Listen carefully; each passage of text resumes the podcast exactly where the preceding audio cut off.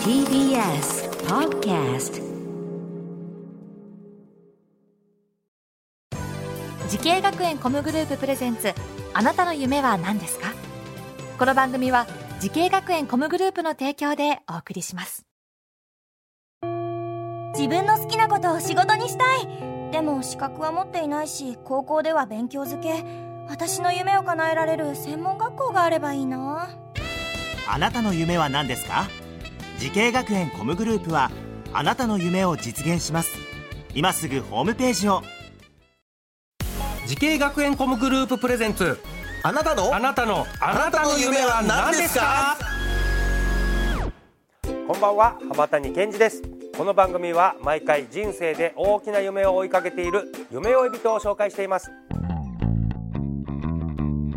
あなたの夢は何ですか？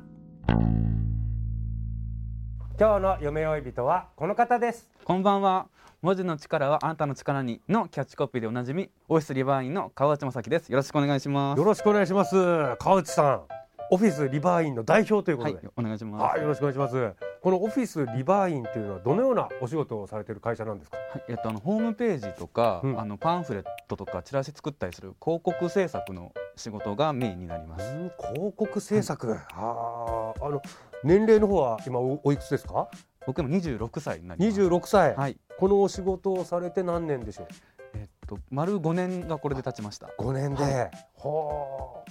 これこのまでにこの手掛けたお仕事っていうのはどのようなものがあるんでしょうか？えそう僕はまあ地元があの愛知県の西尾市というところにいるんですけれども、はい。まあ、そこのなんか地元のなんかイベントだったりとか、はい。あとは地元のそういうお店、まあ、店舗さんのホームページとかあの宣伝の折り込みチラシとかそういったものを作らせていただきました。はあ、お店のホームページとかチラシとかでし市のイベントとかのまあのそういうやっぱ広告広告とか。パンあのポスターとかポスターパンフレット。とかはいそういったものをあ作りました。川内さんがですね、はい。この CM コピーなど、ね文字を書く仕事をしたいと思ったきっかけ、これちょっとお聞きしたいんですけど、はい。これはですね僕あの小学校の、ね、4年生の時に、うん。国語の授業であのん夏の忘れ物っていう授業をやったんです。ね、まあしまあ、小説みたいな物語の、まあ、お話だったんですけど、うんうん。それを当時の担任の先生が、まあ、音読を最初するんですよね、はい。あの授業の1回目は。うん。その先生があの感情移入しすぎて泣いたんですよ途中で。えー、すごい。そう。あもうこれはまあ内容ちょっと言うと、まあ、すごいずっと大好きだった一緒に住んでたおじいちゃんがある日突然まあ死んじゃったっていう、うん。そういうまあちょっと悲しいお話なんですけど、夏の忘れ物っていうタイトルの、はい。うん、お話で。はいはい。でこれ放送の読んだ時先生が多分そういう感情で泣いて、うん。まあ、当時小4学校4年生でうんうん。子供ながら、なんで先生泣いてるのかなって思うんですよ。うんでもふと思うとあこうやってこう文字を文字で笑わせたり泣かせたりすることってすごいなって思ったのが最初のきっかけですね。うわすごいねでそっからいろいろそういう物語を自分でこう書くようになったりとかその辺から始めましたそね。こで文字の魔力というか魅力そういうのに気づいたっていうのは小4ですごいと思いませんか？自分で。吸い寄せ吸い寄せられたなって今になって思いますけど。今思うとねさあそして川内さんがシナリオライターになるために学んだ学校とコースこちらお願いします、はいえっと、名古屋コミュニケーションアート専門学校総合デザイン科シナリオライター専攻です。はあ、シナリオライター専攻、この学校を選んだ最大の理由は？やっぱそのシナリオがこうちゃんと学べる物語を作れることが学べるっていうのがうん。こういろいろネットで調べたらここ単語でこう検索した時にうん名古屋コミュニケーションアート専門学校ってバンって出てきてうん。でそれを押したらシナリオライター専攻って書いてあったのであここかなっていう。でこのシナリオっていうのはどどういう先生が教えてくれるんですか？まあ、シナリオの授業以外にもやっぱそれこそキャッチコピーとか、はい。全部文章の授業全部やったんですけど、はい。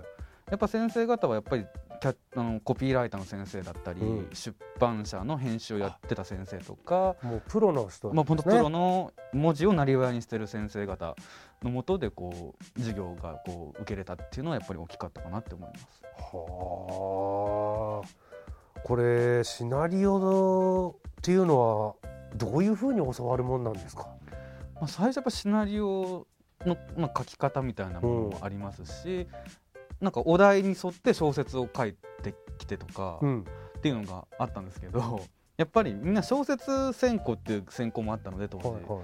授業は同じなんですけど当然その子たちは小説が好きだから、うん。バリバリ文学的な表現がうまいんです、うん。けど僕はシナリオなんで全くそこが苦手でうんうん。なんか途中あひたすらこれセリフばっかになってるみたいな。あどっちかというとそうだ会話劇みたいな感じだよね。になっちゃってるんで結局ほ友達がそれ読むとこのセリフは誰が喋ってるか分かんないみたいな。あ ずーっと会話が続いちゃってるとかだったんで、ねああやっぱ小説は自分は無理だっていう。ドラマの台本だったら成立成立もうセリするけどねフがもうほぼほぼですから。小説だとしたらちょっと分かりづらいみたいそうなっていうのがあったんで。えその時お出されたお題とかで覚えてるのあります？例えば。お題。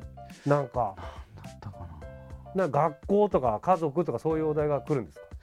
とか本当フリーに自分のことを書いてみなさいとか。自自分の体験など自分を主人公にした小説とかを書いてみなさいってなるほどなるほど。そういうお題結局自分と友達ばっかのセリフが永遠に続いちゃうみたいな。え。さあ川内さんのようにね、はい。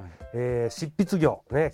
作家や脚本家を目指している後輩にアドバイスをお願いしたいと思います、よろしくお願いします。はい。やっぱり何よりもえ書き続けることっていうことがえ大事かなというふうに思いますもうだって小学生の頃から書き続けてるんですもんね、そんなちょっとしたことでもいいんですよ。なんかメモ書きでもいいし、はいはそれこそ僕らのこの名古屋コミュニケーションアート専門学校は当時漫画専攻とか、うん。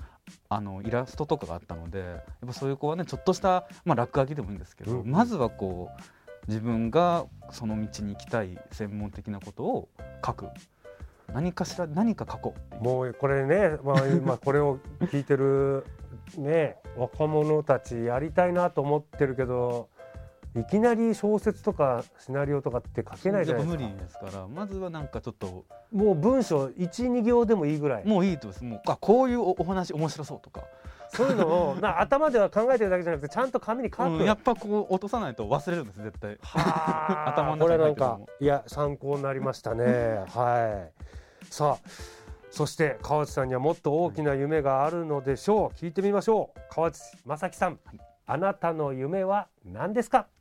えー原点である脚本家としてもっと活動したいですはい。やはり脚本家ということでこれまあ映像も舞台もですけれども。そうですね。はい、脚本家としていいなんかこの舞台でやりたいとかあーここでドラマやりたいとかそういうのあるんですか？そうですね。結構まだこの僕がこうね地元でやってるものとか脚本ってどうしてもなんか深夜枠とか、うん。ローカルとか、ちょっとした公民館の本番ぐらいの規模なので、うんやっぱもうちょっと大きなホールの舞台とか、やっぱちゃん。となんかまあ地上波とは言わないですけど、うんまあ、全国的に見ていただけるようなドラマの脚本とかがもう書きたいですしやっぱ広告制作っていう自分の仕事もうん。順調にこれから進めていきたいなっていうふうに思います。はあそのために今も書き続けてる。はい、すごいなあ。いいですね。小学校4年生から。ねえ書き続けてる。もう十何年ずっと書いてます。ね。それが仕事になってるっていうのはなんか うんかっこいいと思いますよ。はい。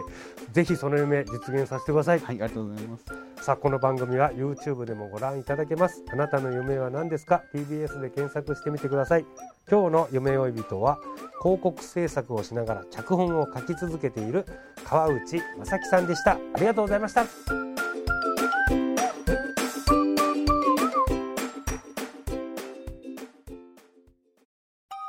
動物園や水族館で働きたい。ゲームクリエイターになりたい。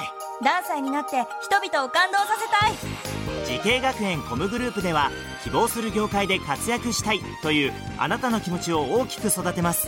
今すぐホームページをチェック。全国の姉妹校でお待ちしています。滋慶学園 COMグループ presents あなたの夢は何ですか？この番組は滋慶学園 COMグループの提供でお送りしました。